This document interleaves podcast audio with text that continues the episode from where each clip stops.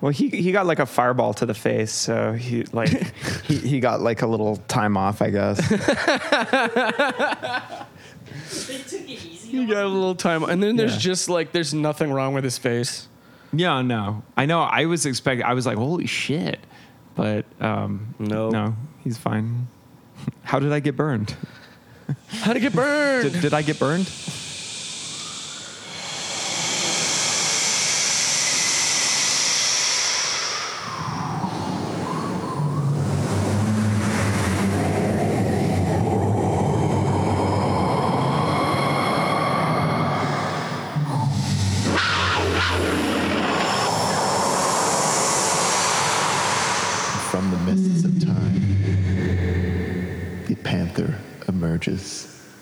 Tell you how to do your podcast. Yeah, maybe you're new to this, but uh, But uh, pay attention to me because we have all the answers. we're on like episode 40 45? Oh, something shit. of something? Yeah, I Yeah. mean, Wait, Andy, do you want to? Oh, well, we should we should get the we should get the roar queued up first. I had it queued up and then I I exited out of it. That's all right. Uh, Andy, do you want to introduce yourself? Hi, I'm Andy Sell. Yeah, this is Andy. He's our guest. Uh, he came last week too, but we didn't record anything. no, we didn't. there we go. Um, yeah, last week uh, there was a miscommunication, and I didn't watch. I thought we were going to watch both the original Wicker Man and uh, the new Wicker Man together as bros. which would have been cool. It would have Uh, been that fun. actually would have been. Yeah, But- I kind of regret that's not what we did. Yeah, we just uh, separately watched it alone, which somehow feels like More we- of a punishment. yeah, like we we all wasted more of our own time than was necessary. But uh, but um, now at, I've watched both of them again, and uh, and uh, it's been like a week. So you, I I know you guys are maybe a little foggy on it. I think I took pretty thorough notes, so I should be okay. because I I, didn't take forgot my notes. notes. Um, and I wish I had. I we're- mean- we're all going to be holding each other up. yeah, this one. we also know why we're here. Yeah, I can. So- my, my my overall, I think my overall theses that I had after watching the those two films uh, is still pretty fresh in my mind. If the if maybe the details and some of the key terms are a little fuzzy. I, Well, let's let's launch into let's launch into that Yeah. thesis because you know there's there's a lot to say, but uh, you you've seen you you're a fan of the original movie. It's fair to say, yeah, yeah, yeah. and um, were you a fan of the remake? Yes. um, i- insofar as someone can be a fan of uh, something that they're not willing to really punishment. defend. right, right. I think I think that's the that's the crux is is as much as I enjoyed watching the remake and as much as I could get behind its kind of goofy like cult black comedy Mm-hmm. thing that Cage was like misacting the whole time, I wouldn't necessarily recommend it Yeah. to someone. You know, like I wouldn't say like you should see this movie. See, Yeah. I think I feel like I'm gonna have like kind of a contrarian hot take um, to uh, d- d- just to in general because I think this was this was the film where Nicolas Cage became a meme. Like yeah, yeah, yeah. is This where- was like where that changed. this is where the he sort of got like he he was uh, yeah his, his whole uh the our cultural understanding of who he is as a public figure shifted Yeah, because of of this this film yeah. and I remember kind of the like build up to that, like in that I heard that this was goofy before I actually saw it, and already as we've covered extensively, I was already a, a big fan of the man's work, and um and I felt then, and I kind of feel now that I I kind of don't get it. I don't get why this film in particular was the the one that because um, so my my hot take is that I actually don't think he does a bad job in this movie. I think he's just given material that it's impossible to do a good job with. But that that's kind of Cage's forte, Yeah. though, right? Like Well- I, I think his most outrageous or his most Cage performances are always when he's dealing with like really subpar material, Mm. and he just is he just basically throws anything at the wall and see what sticks. maybe. I mean, I, I think like I, I- I think Vampire's Kiss is a good movie. In you know, like or a, a, a better, a, a much better movie than um, like a, a YouTube clip show of it would lead you to believe. And uh, and I think like, but and you know like a movie like Deadfall is I wouldn't argue a good movie, but really fun and entertaining. And and he's you know fucking ridiculous in it. Um, this movie I don't think is fun. I think I I feel like his his performance is kind of the only interesting thing about it, and it's not. I mean, it's not a good performance at all. But how how do you? okay, you can't move your arms or legs. They're putting a helmet on you, um, and it's like, okay, act with your neck and your face and pretend there are CGI bees crawling on you and you hate it. Like, how do you perform that well? There's no way. But isn't that just a byproduct of the of the way that the entire industry is gone in like from like the mid 2000s to now where it's basically like most of your performance is going to be in front of a CGI or a green screen Yeah. and the script is going to be not that good. the I don't- you can't also like Wicker Man. It doesn't. It, it defies classification. You know, like Okay. it's not the kind of movie that you would expect there to be any CGI work for an actor to. You know what I mean? Yeah. Like it's not. Because the original despite how bombastic the ending is there was something like very down home there weren't a lot of bells and whistles leading up to Yeah, yeah. that It's not. sequence so like it never feels like oh suddenly there's going to be some you know what if what if the wicker man itself was cgi like you know which like possibly it could have been i couldn't really tell That looked, that But- looked real to me. But it's just like like like where do you how do you see the source material and then flip it i just don't understand how they flipped it into what the remake became. No, well, that's that's the really real big discussion here, and the big mystery, I think, because maybe there's some debate about how good or bad or fitting Cage's acting is here. I mean, it's ridiculous by any stretch, but like, but you know, um, and I it, it doesn't save anything, but it's like my I've always just been like, I mean, he's given more off. His performance is the only interesting thing about this movie to me. Um, But imagine if you came in blind, like you didn't have any concept of the original. I think the setting without the you would be Neil LaBute, and you would and you would have made this movie. yeah, but like I think that the I, I think that the conceit of the remake is such an out of left field if you don't know like you know where it comes from. Yeah, but I think the irony of it is that it's be, it's kind of because it's trying to play it safer. You think? Like it's trying to play it more middle of the road than the original. Yeah. Is that what it's doing? I think it is because so the original has it's all it's about the religious clashes. It's about it's about you know the char- the lead character uh, Edward who um, or well Edward Malus, it- but it's Woodward in the uh, Yeah. in the right, original. right. Yeah, he's this very Christian.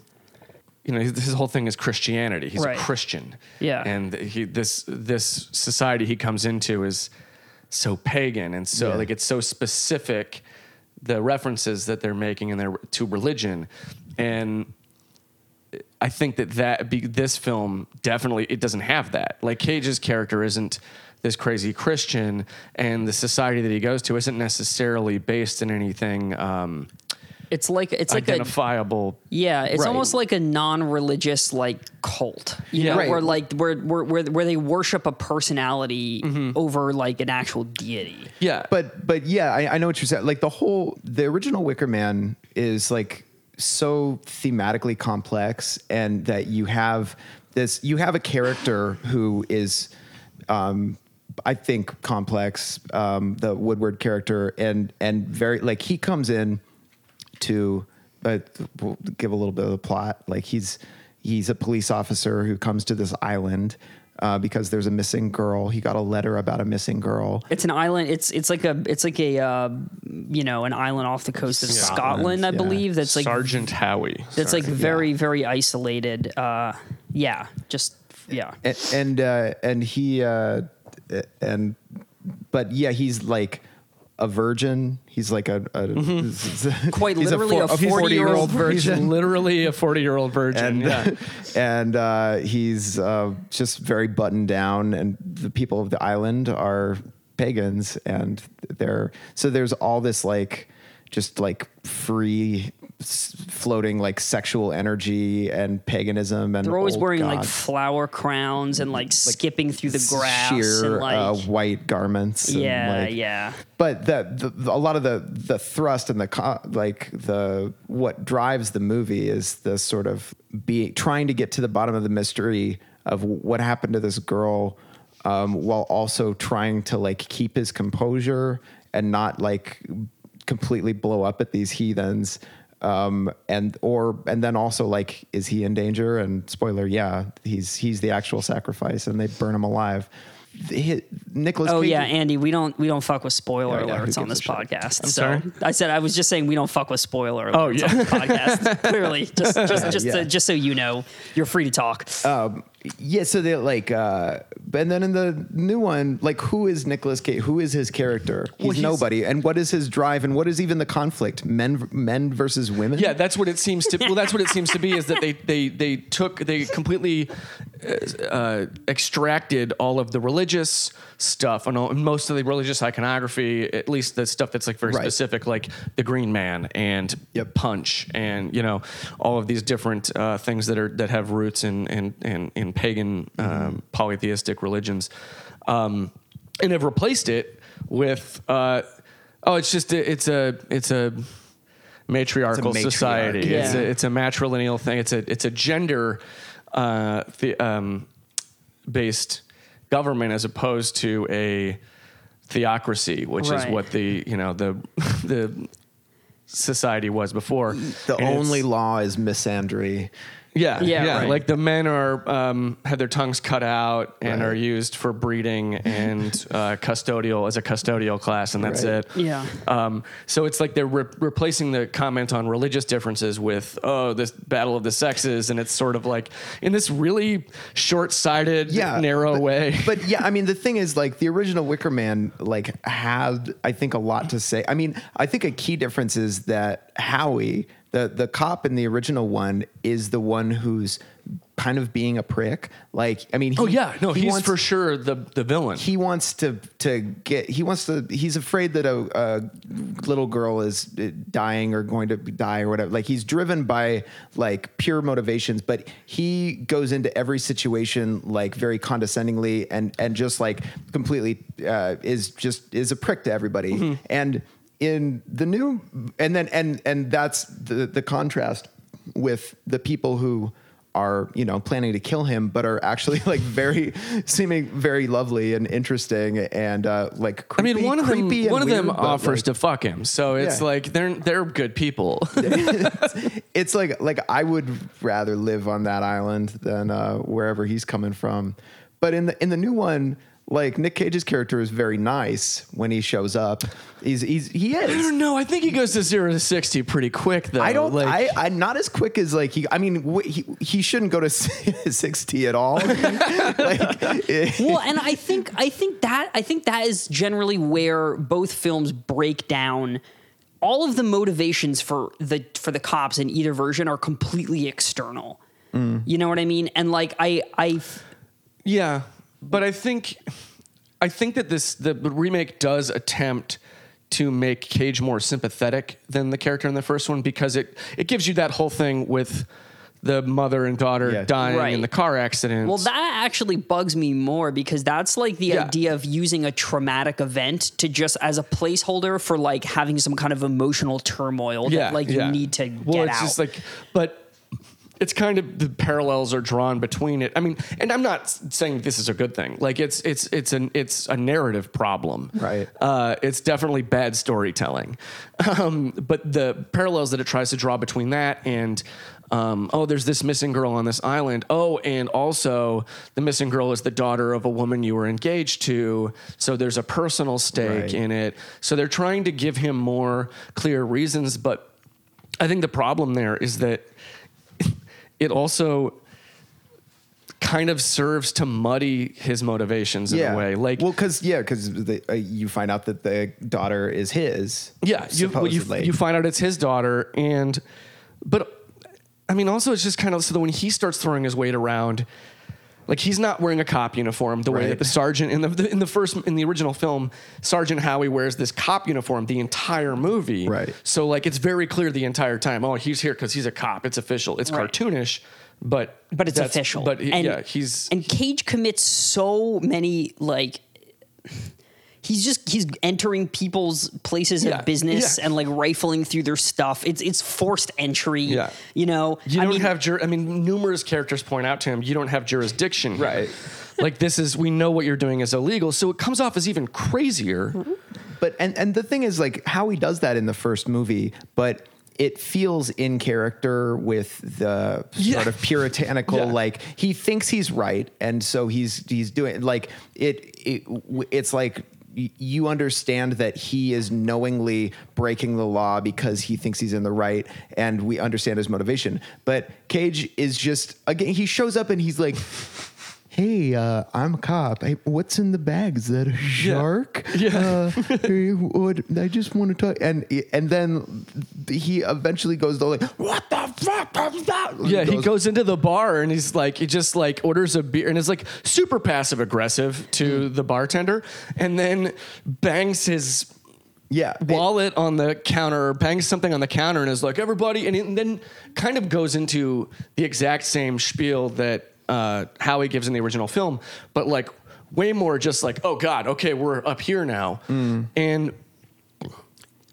sorry, I had a point. well, but it- well, it's it's also shitty detective work. yeah. True. because he's he's just making his presence known immediately Yeah. and just blowing you know blowing the doors off of like any any sense of trying to gather information. I don't like you. Yeah, you don't like me. Like I, I just I don't know why you'd go into a situation like if your entire the entire purpose of you being there is to find this little girl, no one is going to cooperate with you Yeah. if you if you're come in acting like this. Yeah.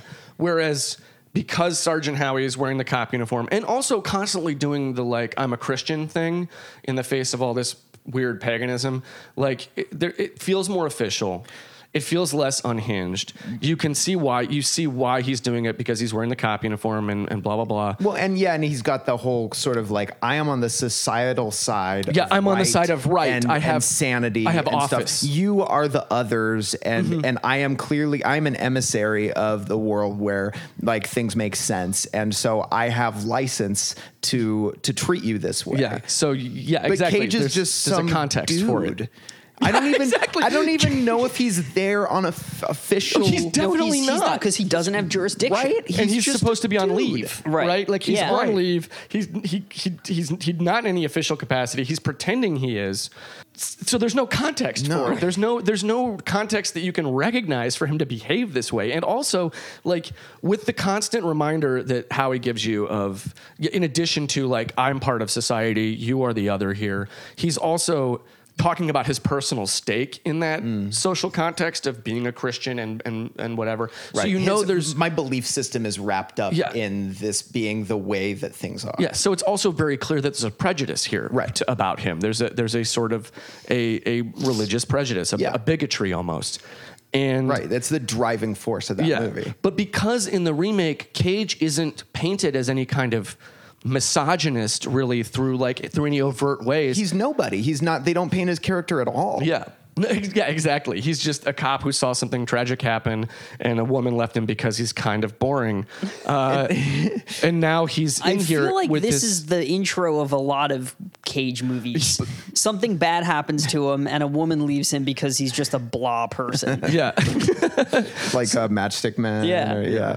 Well, I mean, yeah, but and, and that's I think that's where we get the performance that we get to is that he's again he's just not given much to work with, and I and clearly like he like LaBute was just like you know okay work your magic, and so you, you know I think he, he works well when you kind of rein him in and nobody really reined him in here. So he we when he plays the like nice guy cop stuff, he plays it big, and and then he plays when he is the bad cop, he plays it big, Yeah. and he vacillates between those two in a way that just like to me uh, smacks more of like bad direction or you know or no direction Yeah. than and just and a bad script. You know, again, I don't want to sound like too much of an apologist, but I I was just watching. I was just like, well, how would I want him? How what's a good way to play this role? And it just isn't. It's a it's a nothing role. Well- and everybody else acts worse than him. I have I think that all the other acting in this movie is really bad. I really love Ellen Burstyn. In Yeah. it. I think I think- Ellen Yeah. Burstyn's I think Ellen- performance right. is terrific. It's like very, it's Louise Fletcher on Deep Space Nine level. Okay. Like it's very much like her. Perf- I really love her performance. I like Sister Willow. Uh, right? Is that her name? The, uh, the- his- his his his ex. fiance. Yeah, yeah. I like her performance because it's it's kind of like our reaction in some ways. A lot of times, the way she reacts to him, Right, she's like, I don't know what you're like, talking about. What is your problem? Yeah. What I don't are you know. doing right now? I didn't read. I thought she was terrible. She just just has these big doe eyes the whole time and looks confused. I mean, because I know because her character is her role is not supposed to written very well. No, and and her and what she's supposed to be doing is acting. Uh, she's a character who's acting a certain way to lure him in, and Mm-hmm. has to sort of like play uh play to whatever he's giving her and is feels kind of uncomfortable doing that so it like makes sense but i'm still just like I think that's a whole nother thing too. Is the the fact that the reveal in this film does not work the way that the reveal in the first film works. I mean, it just.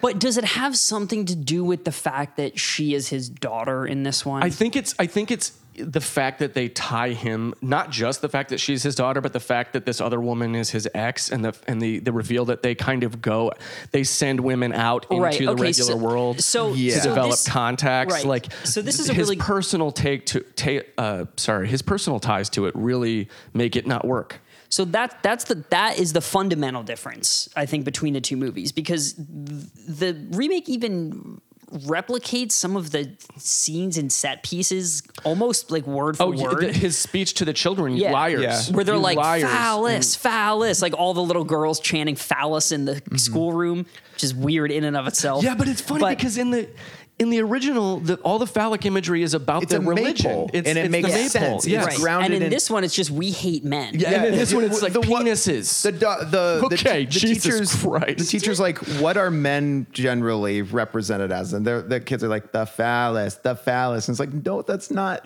that doesn't fucking make sense yeah, and it- Right. Well, but so I was going to say, like, despite you know recreating a lot of the same or similar scenes, the obviously the main change is that it's all women and that they quite literally send them out to like lure men in. Right. They're they're playing some insane like you know Yeah. seven year like long Yeah. con with these guys Yeah. where they get impregnated by them and then come back to the island and then wait for the child and then wait till the crops fail and then see I think they do it every single year just That's in another thing. case That's another thing. just in case the crops that's fail. another thing. This film is not fucking clear. Yeah. because yeah, this w- so they would have had to have hooked up well before the crops failed. Oh, Right. yeah. So so they definitely don't just only do it when the crops fail the way that the the original film uh, implies, and Right. the way That's that even the remake kind of implies. Yeah. Um, so yeah, this has to be a running thing they're doing, and because of that, and because of the the like the overt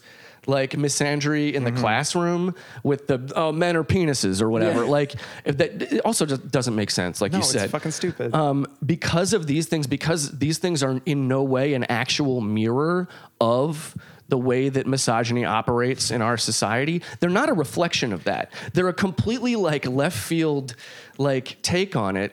And this that this is the crux of why I think the movie is misogynistic. Exactly, Because yeah. it's Yeah. not it's not even the fact that Cage punches no less than three women in the It- course it- of the movie. honestly, it has nothing to do with the fact that Cage punches, physically assaults several women in this movie. But I think it comes down to that major change that it's all women and that they okay. So it ki- it, it, it Well, and, it- there- and there's a deception to them. Yeah, the, I mean, the whole message is don't trust a bitch. She will get knocked up with your kid and then not let you see it. And uh, then instead of but instead of being like the you know demanding paternity um, she'll She just de- burn you alive um, with her crazy mother. Right. And, Like- and and it feels like it's almost the movie's an embodiment of this weird idea that men have that like women are always trying to trap them Yeah. into getting pregnant Well, the- and like taking away uh, him on the dock. This this is great because it's a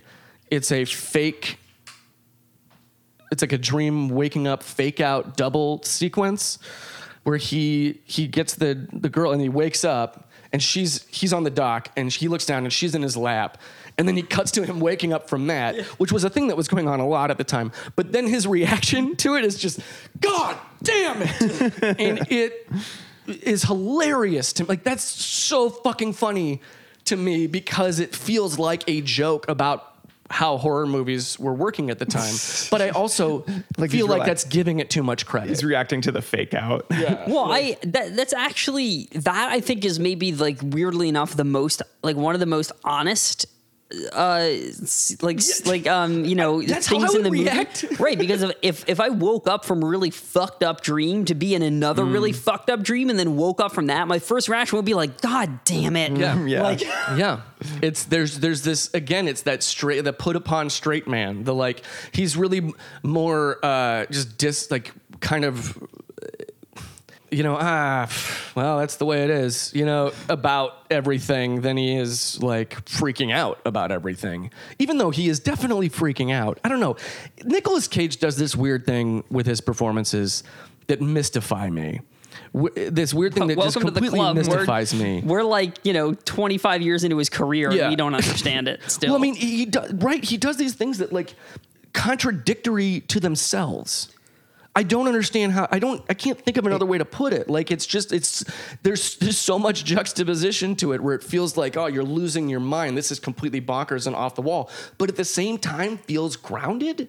Yeah, well, I, I- know. I, I'm not sure how. I, I think kind of what we've come to. Sorry, I'm getting a little excited. He, he, uh, he, he uh, the keys that he finds to his characters are in like tics and Yeah. little dis- and things they wear, the ways they speak, and sort of things that are feel almost superficial. And then I think he, a lot of he, the way that he uh, chooses to play moments or lines just is comes just instinctually like he wants to try he's not afraid to go super big mm-hmm. just in a moment.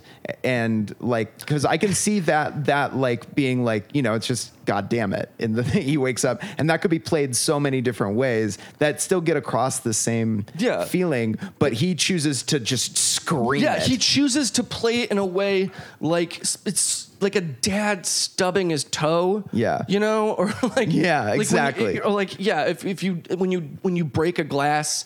God damn it. While washing the dishes, and it's not even like your favorite glass. It's Right. just a glass, so it's whatever. But it also sucks that now you got to clean up this broken glass. Like Yes. it's it's like that. That's his delivery on that line, which is just it's so crazy, but it's also so yeah relatable. I, I- think I and I feel like he kind of like goes scene to scene, moment to moment, and ho- and hopes that it all stitches into a cohesive whole. And when he has a good director, they can kind of steer him or rein it in. Yeah. Or then sometimes his performance just completely the movie. is the movie, Yeah. or completely walks. Or if it's like.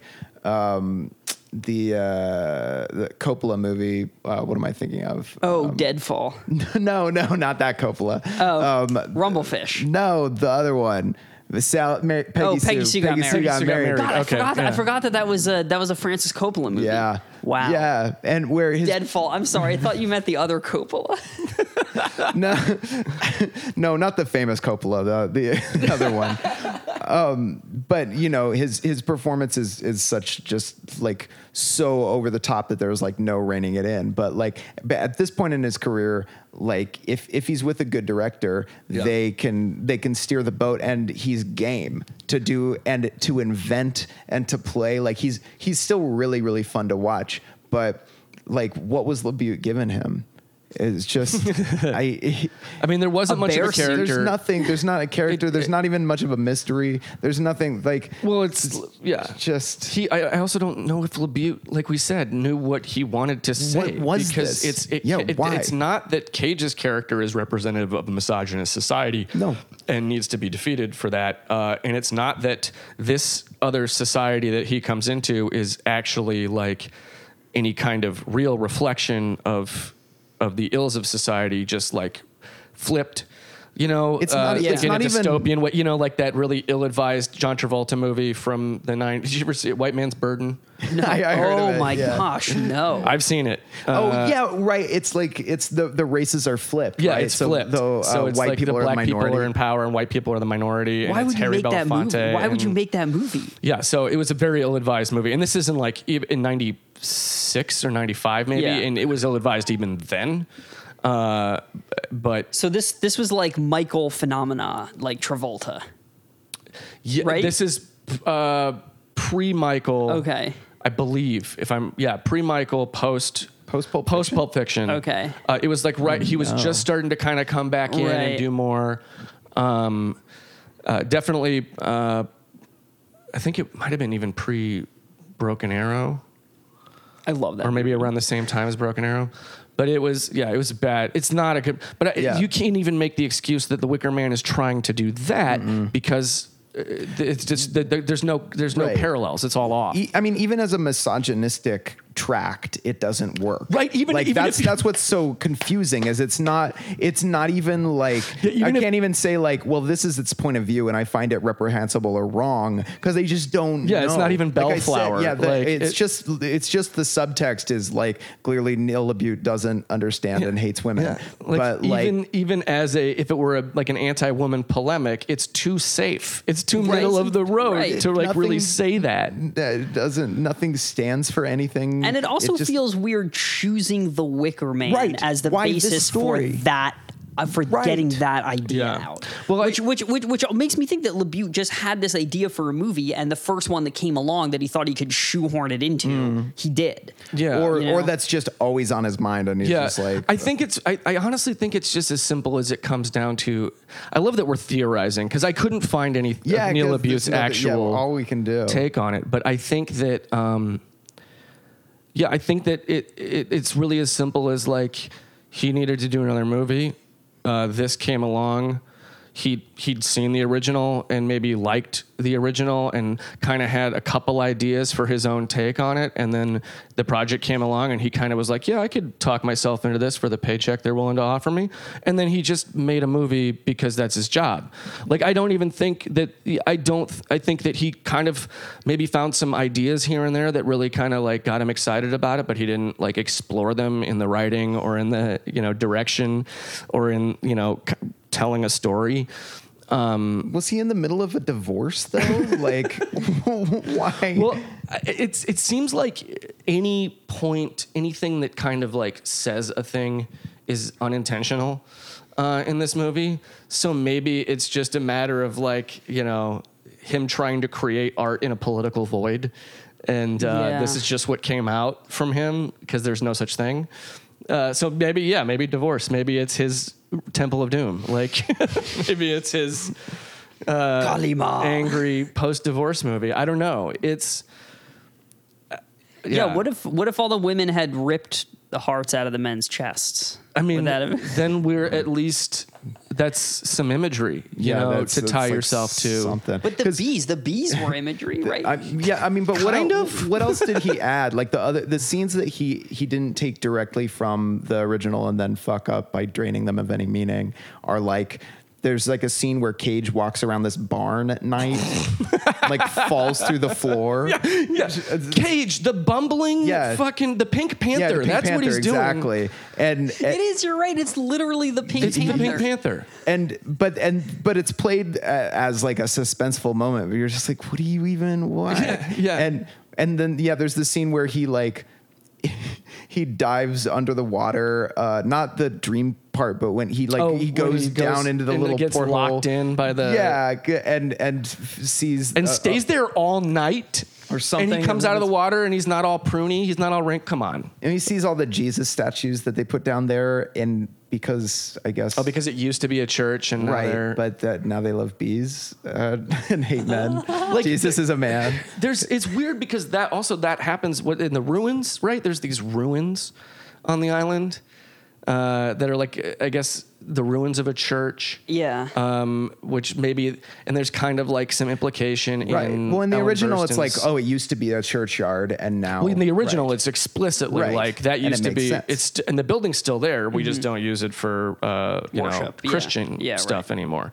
Um, but in this one, it kind of like there's almost this implication that Ellen Burstyn's ancestors, when they got to that island, maybe murdered all of the Christians that were on because there is Yeah. like a line right about like we didn't see eye to eye with the people that were here or whatever Right. you know I and it's like so maybe there's this like dark implication there which is kind of you know kind of a cool old horror trope but it's not explored at all. it's not Well, yeah, elaborated she, on. she gives the whole abridged history of you know we came here Yeah. from Salem after we got you Oh, know, yeah. shunned from the which gives Mm-hmm. it this weird idea of oh so they're supposed to be So you're a cult or witches or black magic of some sort that is also never explored. yeah, there's also no magic in the movie. Yeah. Like, no, they're not witches.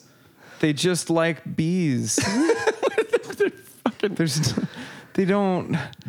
They don't even do like in the original one. They like do like a hand of God, and there's like Yeah, there's yeah, like there's ri- rituals. There's rituals. There's rituals. There's icono. There's like actual uh, like there's meaning behind Iconography. the thing that they're doing. That it, in this, there's just they're just kind of mean ladies. Do you think that it has something to do with the separation of it being on like a remote Scottish island in the original in the versus just Pacific off the coast of Washington in the yeah, remake?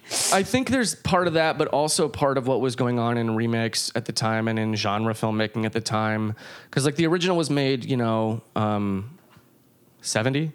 70 early 70s, I think 72 or 3, Yeah. maybe something like that. Um, God damn it! Now I feel bad because I can't remember when the original was made. But yeah, it's early '70s. So it's like post hippie era. You know, like even in England and even in Europe, you know, there was a lot of this. You know, uh, although I think it took on more of a uh, Celtic kind of bent, like a, a you know return to nature kind of idea, return to pagan stuff. Like there was, you know, American hippies got really into like appropriating native culture, Right. cultural stuff. yeah. Um, and I think over there it was more about like our ancestors, the Celts, you know, Right. the people that. but then um, plus like free love. yeah, exactly. Yeah. The free love. Like it's ve- the, the, return to the the uh, pagan roots as Mm-hmm. like you know a simpler way of life. Uh-huh. You know, none of this.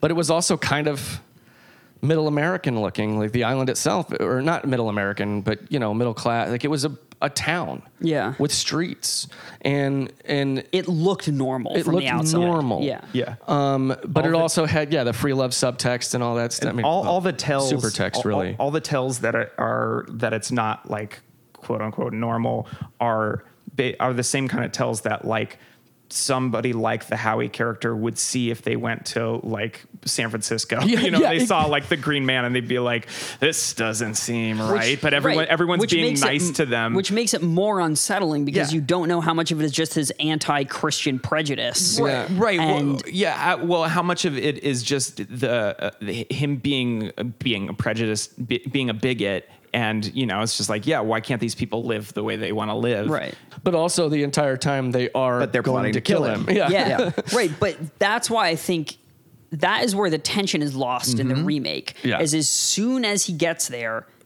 it starts with the guy in the plane who says, "I won't take you there. They scare me." Yeah. Yeah. And immediately, as soon as he lands on the island.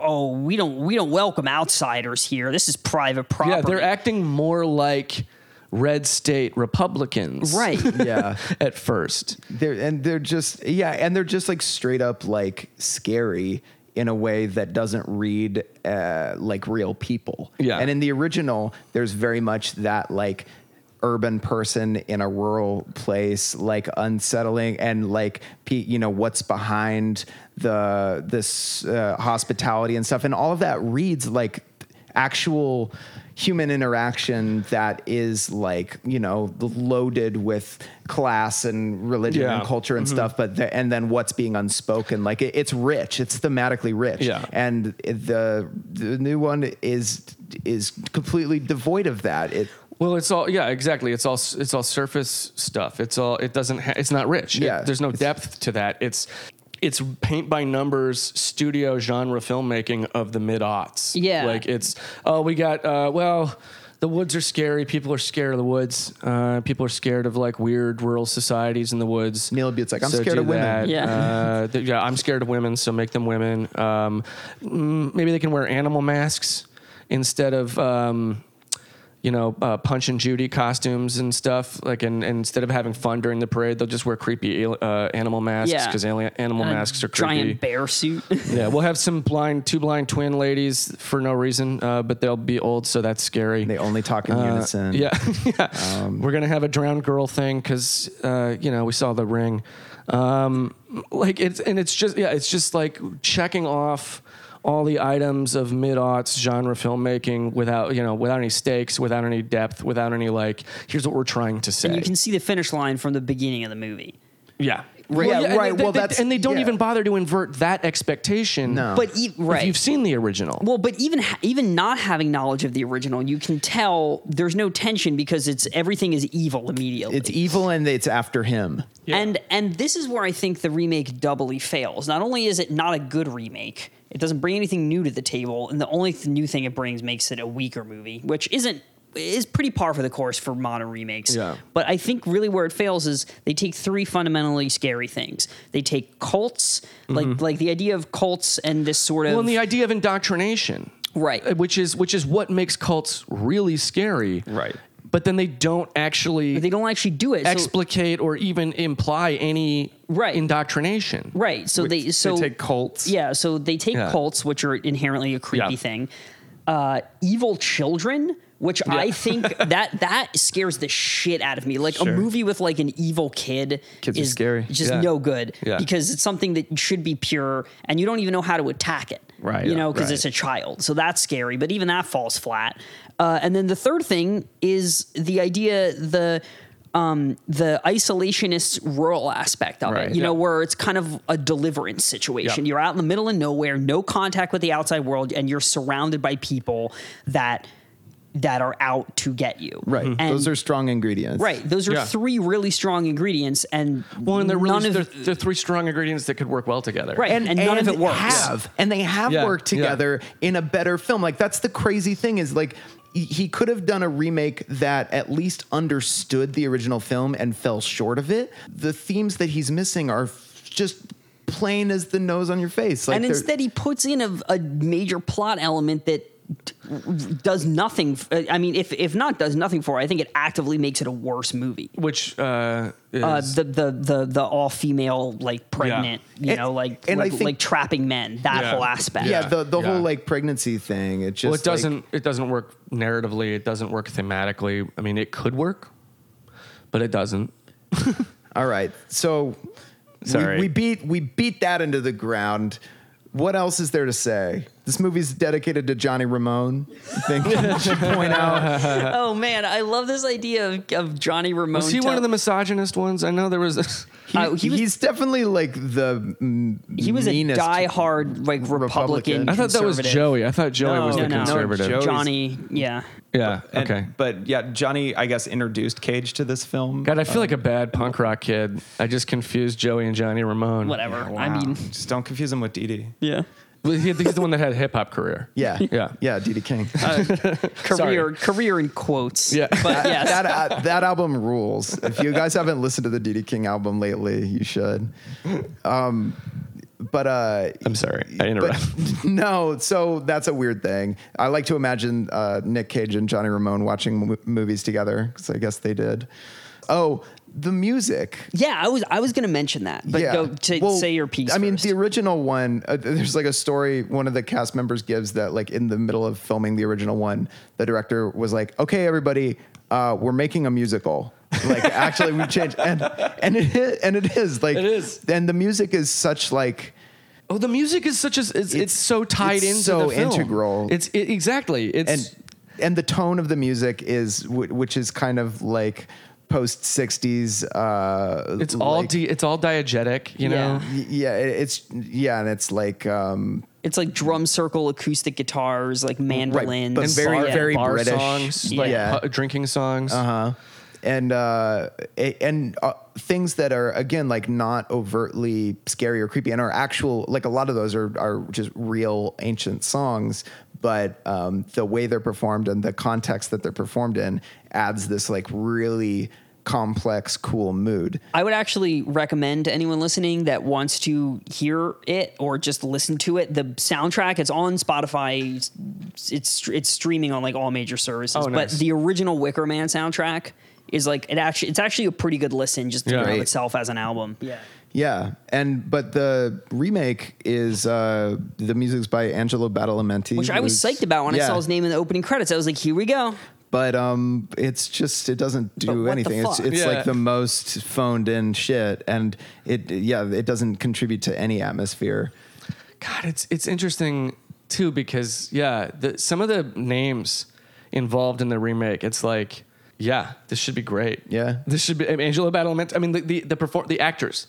You've got, you know, I mean, I still think Ellen Burstyn, is great. I mean, she's th- definitely the other good You know, performer. Leelee Sobieski, Frances Conroy, Molly Parker. yeah, uh, like, you mean uh, Alma Garrett? uh, yes, Yeah. yes. Man, she's terrible in this movie. Though. She's so bad. She's so bad. Well, the only the only spotlight moment she really has is that speech she gives to him outside the school about death. Right. And it's mostly word for word taken from the original.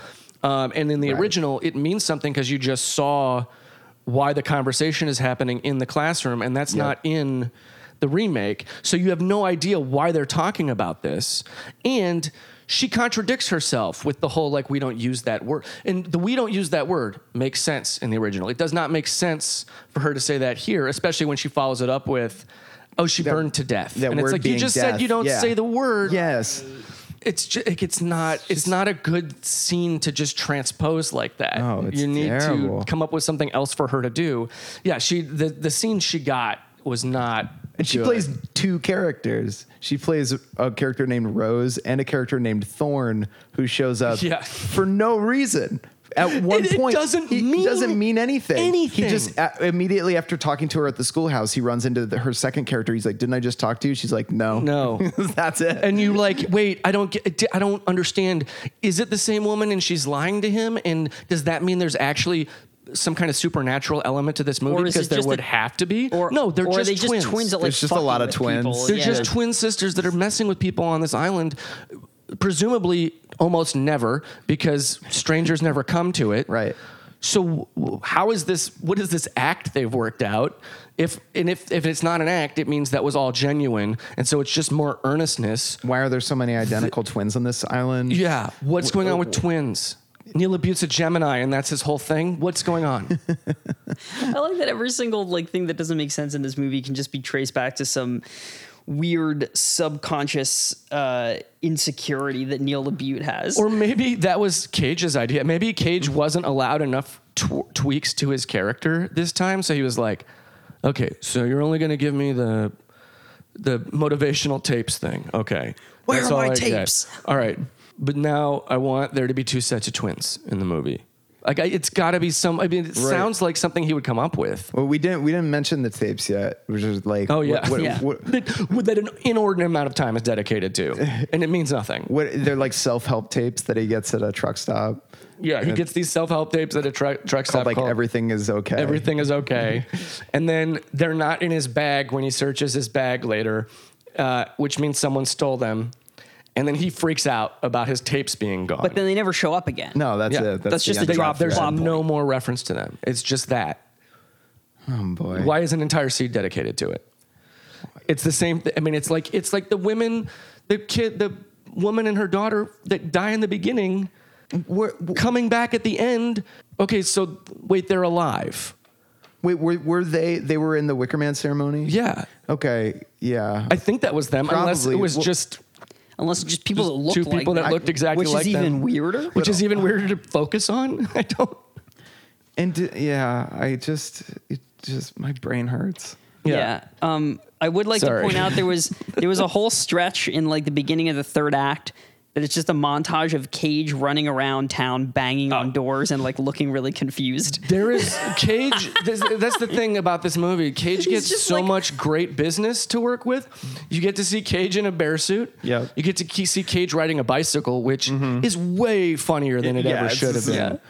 And then you get Cage running around holding a doll. Which is great. How to get burned. Yeah, how to get Uh, burned. Which lots- is, like, why the fuck? It was so creepy to have a dead, Dead rabbit. rabbit. Why would you I change it to just a doll? I know. Yeah. It's stupid. Man.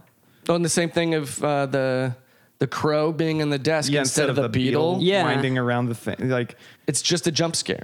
yeah. Yeah, you're right. That's all. That's it all it is. Yeah. And in in the original, like Howie is like, well, why on earth would you want to like hurt that animal? And in the remake, he's just like, you little shits, what the fuck? you gotta keep you keep a damn crow in your desk. That's sick. That's That's sick. Uh, also, just mentioning Cage in a bear suit, one of my favorite moments of the film is where he takes the mask off and then runs up the hill and all in one motion follows through with the punch.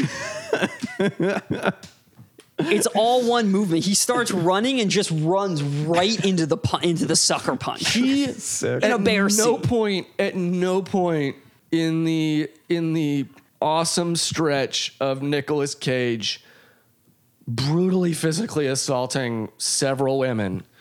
At no point is there any hesitation No, to any of his actions. At no point is there any inkling of remorse about any of his actions. Well, like, I mean, it's clear to it's clearly like Neil LaBute expects you to be like completely on board. You're like, finally. finally, someone's punching women. God. Wow. If he'd only just did it from the start, just Well, and- clocked them the minute they got mouthy, then Yeah, uh, and and it's not just punching; it's full on physical altercations. Oh my God. Like re- re- he, re- he, he- step side kicks Leelee Sobieski into the back wall. into the fucking wall so hard that it knocks her How, unconscious. she's got to weigh like a hundred pounds, right? Like I imagine Leelee Sobieski is a very small woman, and he just just, fucking like she's a bag, like she's a kicking bag in karate class. Just what? what are you doing, you maniac?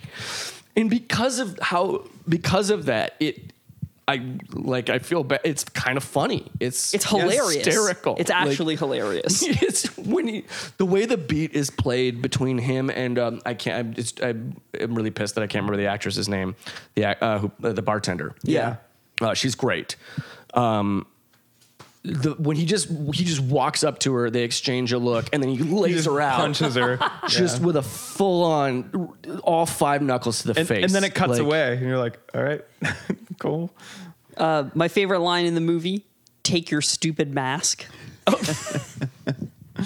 he gets so mad about it. I, I really like when he uh, he first arrives and asks them if they have a shark in their bag. Um, it's so silly, and nobody uh, said nobody tells them what it is. Also, something else I noticed in the theatrical cut when they when they do the the um, extra ending, they have the super title that comes up that says like six months later or something, or like Right. months Uh-huh. a, a couple months later or something. Did you notice that that font was papyrus? Yes. Oh, The, the, po- the, I it- didn't. I have to the, rewatch The it credits now. are papyrus too. you know what? I think we've just we've just nailed it. This is a papyrus movie. Is what this, This is. and Avatar. This is this is the oh yeah. Neil LaBute's Avatar. This is a very papyrus movie. Um, Yeah, it is. Or at least insofar as papyrus is its understanding of uh, the Any- world. yeah. I don't I don't know of It see it, it sees the world through through the lens of papyrus. Yeah, My favorite Nick Cage movies are the ones that are in Wingdings. well Nick Nick Cage is in Wingding. yeah. yeah, He's the Wingdings of actors. yeah. Sorry. No, it's cool. Are we are uh, Yeah, I, before we like uh, before we put the outro on this? Are we are we all buttoned up? You think? I think so. I I think think, we've said everything that anyone ever needs to say about the movie. Cool. I Uh, just I feel I feel like I got a little too gleeful about describing the violence. no, I, I it, but it is It's funny. it's- the beats are played as as comedic setups. Yeah, it's so startling. Is it- Yes. I think that it's so startling that like you recognize it's cartoonish and that's why it's funny and that's why so much of the movie is funny to me. Yeah, it's just and it's just like tasteless. It's yeah, just ex- tasteless. it's so, so much of it is tasteless. But yeah, I no, I think I'm sorry. I think that I think uh, I think we've cool. Um, exhausted. Well, I mean, do do you guys? I I guess I want to ask, like, do you guys feel like this movie deserves cult status as like I mean I think like people who are not as deep into Cage's career as us would say like this is like one of the first movies that they would say in terms of like what's the craziest Nicolas Yeah. Cage performance and and I still sort of stand by my contrarian take that I feel like this movie is actually it's it's weird but it's not it's not any more exceptional in my mind than a lot of the other weird shit that we've watched and that like his performance is like jarring because it's because this movie is just poorly put together but i feel like there's more interesting more crazy ones out there. I'll tell you what it is. It's that this movie came out the peak mainstreaming of ironic internet culture. yeah And I think that is why, because before this, he put in absurd, ridiculous performances. But I was just about to say, Yeah. I think I think everyone maybe has a different jumping off point for that with Nicolas Cage. Mm. Like, and mine came well before Wicker Man. right Right. But a lot of people uh, were inducted into the church of cage Through this Through movie, this I think. movie. Yeah, I do think that this is the movie that was like that was the the watermark. you people know, were like that. oh is he bad is he good i guess we, we should just watch him anyway the answer is he's good yeah, well, the all the answer really is it's moot. Really, the Yeah, answer yeah. is it doesn't matter if he's good or bad Well, it's like- because it's it's it's entertaining to watch either There's way. again, like I, it, i forget if we his performances are so.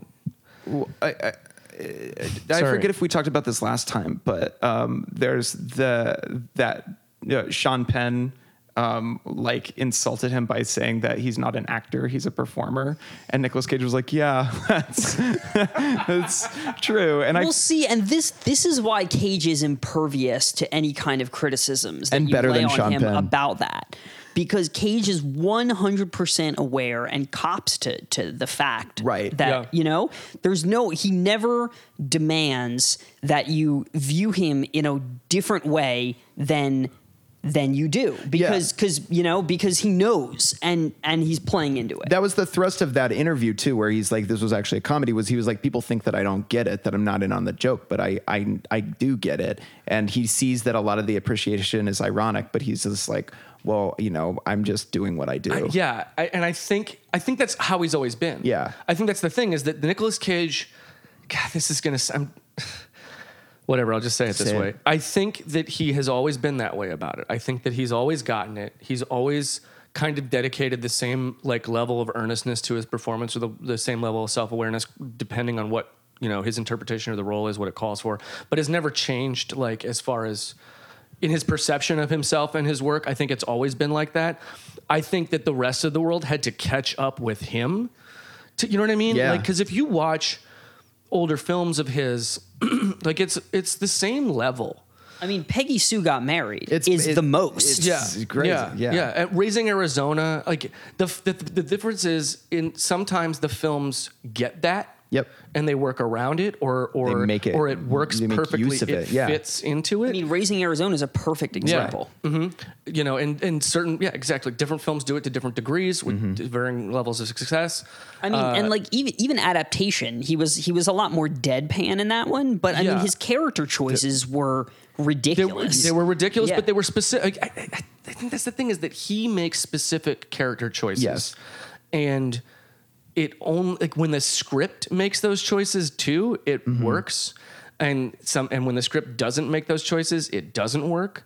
Uh, and sometimes when it doesn't work, it's just as good as when it works. Yeah. because you get something like The Wicker Man. Well, yeah, and he, I think he also shows up and he's like, he, he's not saying like, well, what tone do you want this movie to No, be? no, he it's- is not. He says, here's how I see the character, and here's how I'm going to do it. And the a director and producers or whoever can say, okay, and then you, that fits, or okay, we can work around that, or they just say okay, and then they just make the movie Yeah. that they were going to make anyway, which is what happened here. And now, and you get the weird disconnect. But I also think that this, in that it represents like society's catching up with that.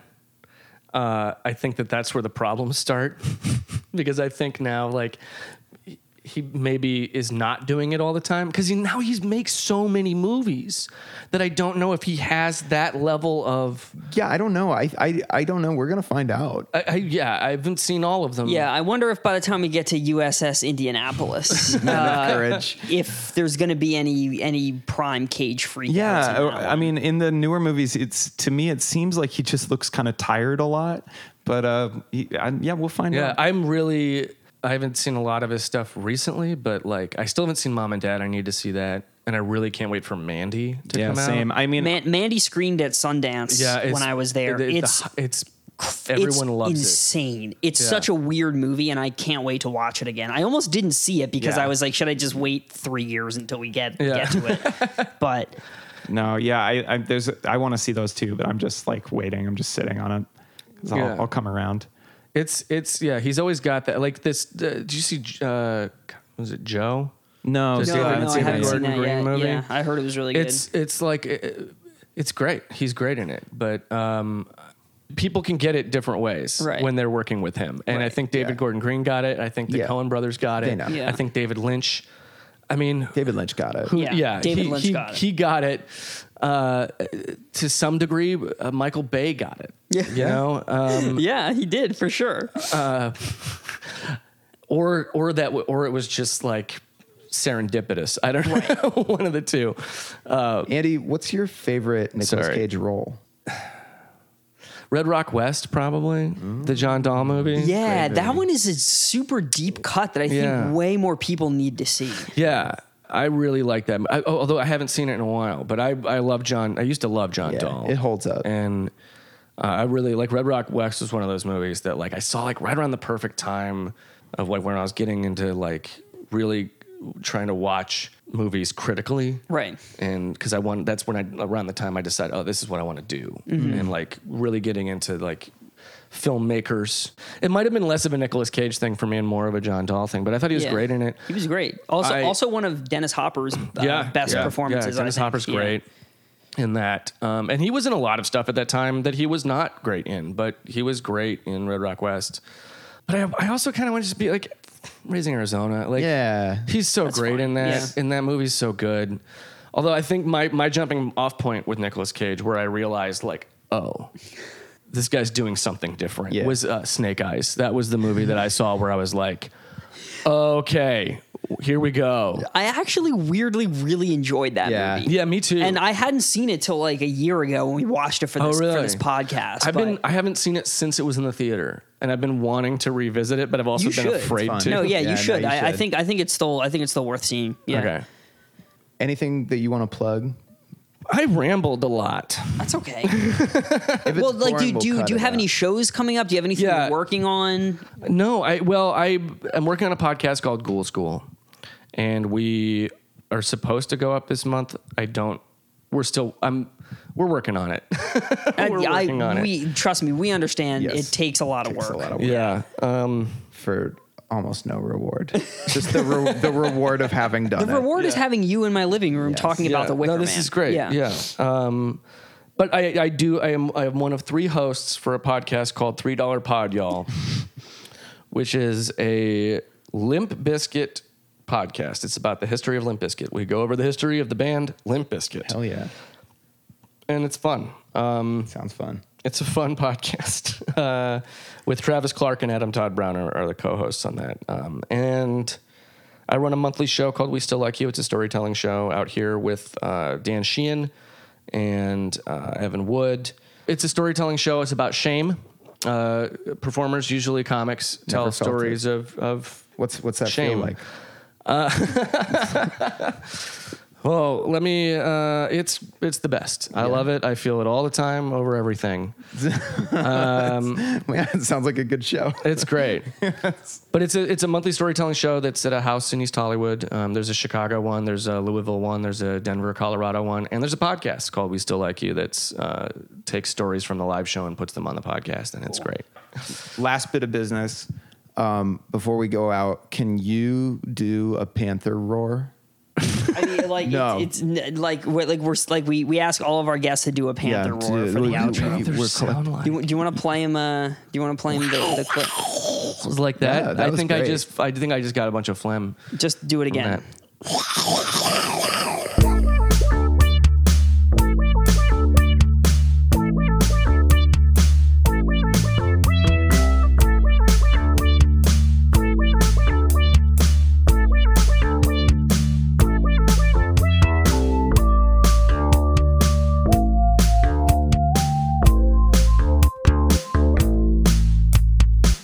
Terrible about that. That's a bad noise.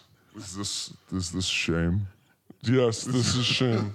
I feel this ab- about everything all the time. Uh, what what movie do we have next, Dave? Ghost Rider. Ghost Rider. Oh man. Ghost Rider. Ghost Rider. I love Ghost the sky. Oh Ghost man! Riders All right. Well, uh, thank you. This this episode took no less than three and a half weeks to gestate. yeah. Uh, by the time I edit it and get it up, It'll it'll, be probably be another hours. four days, uh, and it'll be three hours. But thank you everyone for sticking around. Uh, as always, um, please like and rate us uh, Yes, on whatever rate us app on the you thing. listen to us give on. us give us Five give us stars. That uh, helps goose the algorithm Yes. and uh, uh, you know um, rent some Nick Cage movie that you've never heard of before and watch it just for fun and be surprised. That's Treat, my advice. treat yourself. Treat yourself. Red Rock West. Rent Red Rock Yeah. yeah, get Red Rock West and Snake Eyes. Why not? Why- Buy double 'em. feature. Buy 'em Fuck on it. Blu-ray. Double feature. Are they on Blu-ray? Probably. Probably. Uh, all right, this has been another thrilling episode of Heat Seeking Panther.